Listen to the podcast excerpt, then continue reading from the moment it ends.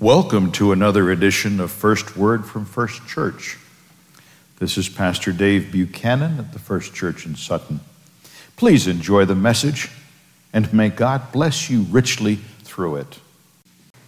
Listen to the word of the Lord from the book of Joshua, chapter 24, verses 2 and 14 through 24.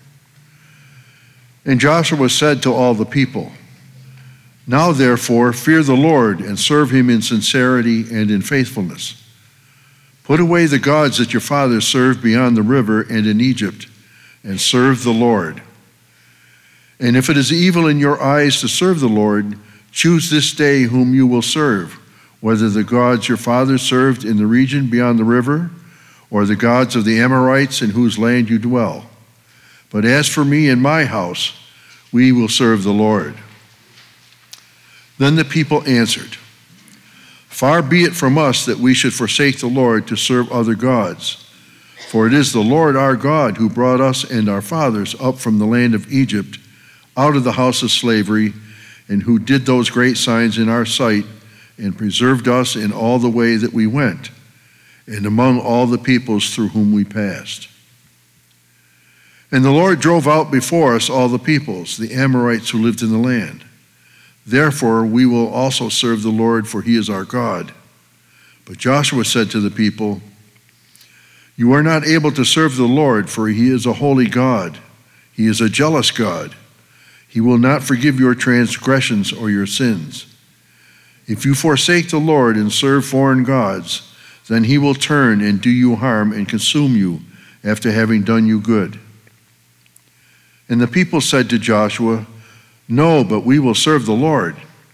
Then Joshua said to the people, You are witnesses against yourselves that you have chosen the Lord to serve him. And they said, We are witnesses. He said, Then put away the foreign gods that are among you and incline your heart to the Lord, the God of Israel. And the people said to Joshua, The Lord our God we will serve, and his voice we will obey. Our second reading is from the Gospel of Matthew, chapter 8, verses 5 through 13. When he had entered Capernaum, a centurion came forward to him, appealing to him, Lord, my servant is lying paralyzed at home, suffering terribly. And he said to him, I will come and heal him. But the centurion replied, Lord, I am not worthy to have you come under my roof, but only say the word, and my servant will be healed. For I too am a man under authority with soldiers under me. And I say to one, Go, and he goes, and to another, Come, and he comes, and to my servant, Do this, and he does it. When Jesus heard this, he marveled and said to those who followed him, Truly I tell you, with no one in Israel have I found such faith. I tell you, many will come from east and west and recline at the table with Abraham, Isaac, and Jacob in the kingdom of heaven while the sons of the kingdom will be thrown into the outer darkness. In that place there will be weeping and gnashing of teeth. And to the centurion, Jesus said, Go, let it be done for you as you have believed. And the servant was healed at that very moment. Thanks be to God for his holy word. Thank you, Paul. There's a line in this passage from Joshua that maybe you've seen on a, an old needlepoint. I know an outfit or a couple of them that sell plaques to put in your door with a knocker. Has anybody ever seen the ones that say, As for me and my house, we will serve the Lord? Or in this house, we serve the Lord, a paraphrase of that. It's a challenge that Joshua put to the people. Now, you wouldn't think he'd have to at this point, do you? God had delivered them through the grand exodus from Egypt, had fed them with manna and quail, had watered them with springs literally from a rock, and preserved them for 40 years. And at the end of it, they were told that their, their clothes didn't wear out, their shoes didn't wear off their feet, and their feet didn't even swell from all that walking. Now, because of disobedience, it took them 40 years in the Sinai to get where they were going, and it should have been maybe a week's walk. Well, they disobeyed God and they got there and He's turned them away. Well, now they're arriving. Moses has been lifted up somewhere. No one knows where Moses was laid. So we don't know how that happened. But Joshua, who had served as Moses' chief general, his field marshal, had literally supported him in battle, is now in charge. He says, Now, we're going to the Holy Land, We're going to settle in. Choose whom you will serve. After 40 years, somebody must have still been muttering the names Ammon and Ra from the Egyptian pantheon because he had to tell them, put them away. Somebody else must have been looking at the new neighbors, and we know that over the years, in spite of this loud protest by the people, and Joshua said, Your own words are witness against you this day. We will serve the Lord. The problem is, I'll leave it to you to study some history. Years ago, I got into it in a Bible study, and it, it raised a lot of eyebrows. Just how colorful the Canaanite fertility cult got. And it seduced away some of the sons and daughters of Israel into some vile and colorful practices. We'll leave it at that, okay? But he says, Who are you going to serve? These Amorite gods, these Canaanite gods, that gods back in Egypt. We're going to serve the Lord, Adonai, our true God of our people. Oh no, Josh, we got it. We're going to be faithful. We're going to serve God, no matter how hard it gets. If you read the Old Testament through the Chronicles and Kings, it's like a roller coaster. Obedience and hardship, get freedom again, obey the Lord for a couple of righteous kings. Then either somebody marries outside the people or, or thinks that colorful Canaanite worship just looks way too enticing, or whatever kind of evil. It was corrupt government sometimes. Oh, we'll serve the Lord. And Joshua tells them again if you say this, then put away your other gods. And that's, God had said it already to Moses, and he brought it on the tablets a second time.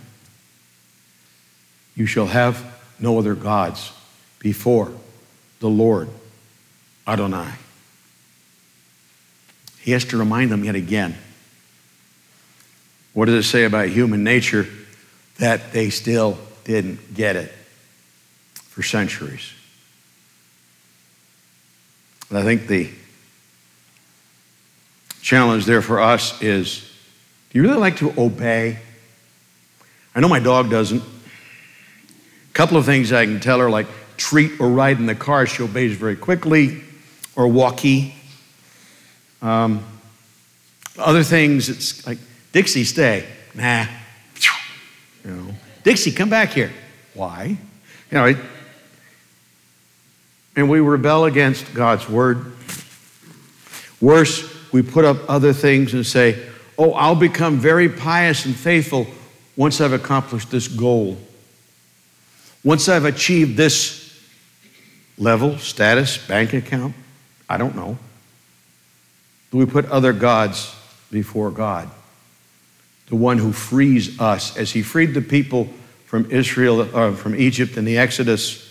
So he frees us from sin at the cross. Is that not enough to show a righteous order from our righteous heavenly King? We spoke of Veterans Day. I know how they worded it in the Army. I think it was similar in the other services. I haven't got it memorized anymore. But we were to obey all lawful orders of those lawfully appointed above us. Just because somebody had brighter or bit more brass on his shoulder than I had didn't mean that he or she could tell me to do whatever and I had to obey. It'd be a righteous order from righteous authority. I had people who didn't have the brass try to tell me what to do, and it wasn't the right thing sometimes. But as I told the kids, when, when God the Lord, who, who's more, if He saved the people in the Exodus and He saved us at the cross, who more rightly appointed, not even appointed, He is, to obey His word? As harsh as that sounds to an American, we're used to being asked to do something. No, our God we will serve, and his voice we will obey. Then we get a, an example. I mentioned Christ as healer. Here we have an example of his healing that would have rattled some of the people of the area. But in the Luke version of this, Matthew and Luke each tell this story, by the way. And as typical of the Gospels, each remember a different detail because Luke tells of Jewish leaders, leaders of the Jewish community, bringing the centurion to Jesus. Now, a centurion, military guys know what that is. That's a master chief petty officer. That's a first sergeant. Only more so. Because the Roman legion, a Roman legion was 6,000 soldiers. How do you manage 6,000 foot soldiers? It's hard enough on an aircraft carrier. But the Roman legion was broken into centuries. There's a century, as you might guess by the names, 100 soldiers. The commander of a company in today's army is a young captain. I was in my early 30s when I took command of a company of 135 engineers. Had a lot to learn and learned some of it painfully. But in the Roman military, they're a little wiser than that. They'd take a crusty old warrior who'd survived, whom men would respect and follow into battle. They didn't pick the wildest warrior, they picked the smartest, sometimes most cautious, but toughest guy they could find. They made him a centurion. So he was like a first sergeant and company commander rolled into one. Mostly first sergeant or, or chief petty officer. Or, the Air Force changed their titles. They used to call him a master, uh, chief master sergeant. I don't know what they call him now. He's a top NCO. He's got all the experience. He's got the scars. He's got the skills. And people follow him. But he's a Roman, through and through. Has to be. He's sworn allegiance to the emperor. And he comes to him. In Luke, he's escorted by Jewish leaders. Say, come on, you can talk to the rabbi. We know this guy. We know a guy. Lord, my servant is paralyzed at home, suffering terribly. Much has been made of the word servant because it's doulos in Greek. That word could equally mean slave. We modernize it with servant because it's less harsh a word in our ears. This could very well have been a possession of this centurion, bought and paid for. Roman wisdom, Greek wisdom was if a slave is too aged to work or too sickly, sell him off. A Roman citizen had the right of life and death over someone he owned. It was horrible. And that's why this country fought a war over it. But my servant is lying paralyzed at home, suffering deeply, suffering terribly. Lord, Rabbi, he calls him Lord, calls him Master. Do something for this. He could have just said, My possession. But instead, he cares deeply enough to go to a, a foreigner, a teacher of this, this funny faith of these occupied and captured people and say, Lord, my servant is lying paralyzed. Jesus, being Jesus, says, Oh, I will come and heal him. Centurion says, You don't need to do that. Two reasons. I know, maybe this is the coaching he got from the Jewish leaders in Luke, I don't know. He says, I know, Rabbi, that my home is not a fit place for you to enter because I am unclean in your faith. It was illegal under Jewish law for Jesus to enter a Gentile's home, let alone a Roman. He says, No, you don't, you don't need to come under my roof, but only say the word, and my servant will be healed. That very phrase, only say the word and I shall be healed, is ensconced in the liturgy of another Christian tradition, said every Sunday still by their replies and the prayers. And he goes on, I'm a man under authority too. I know what it is to take orders. I know what it is to give orders. I say go, they go. I say come, they come. He must have been a respected centurion. He didn't say he had to remind them or check up on them. He could trust his soldiers. They must have trusted him too. And he says, You don't need to come physically, Lord. Just say the word. Jesus marvels. He says, Among the people of Israel, now, hearken back a bunch of centuries. The people who promised, We will serve the Lord and Him we will obey. Jesus says, I've not found this kind of faith among the people who made that promise. He understands the authority of God. In a way, the centurion's obeying the rules by saying, I know, Jesus, you can't come into my house. And Jesus says that this is the kind of faith we need to have. To the centurion, he says, Go home. Let it be done for you. What did he say? Not as you have asked, not as you have begged, not as you have petitioned. Let it be done as you have believed. Believed in me, which is believing in God. And the servant was healed before the centurion could even turn around and go home.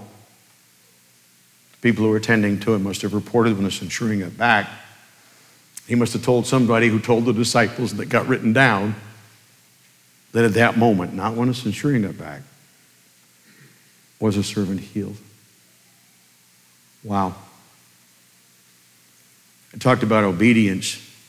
Now I can talk about trust. What kind of trust and confidence are we called to have?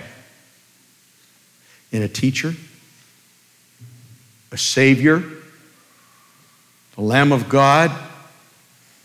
I've had comments from a couple of you about some of my favorite neckties. I should have worn one today. They have many, many names of Christ on the necktie. How many ways hearing a story like this?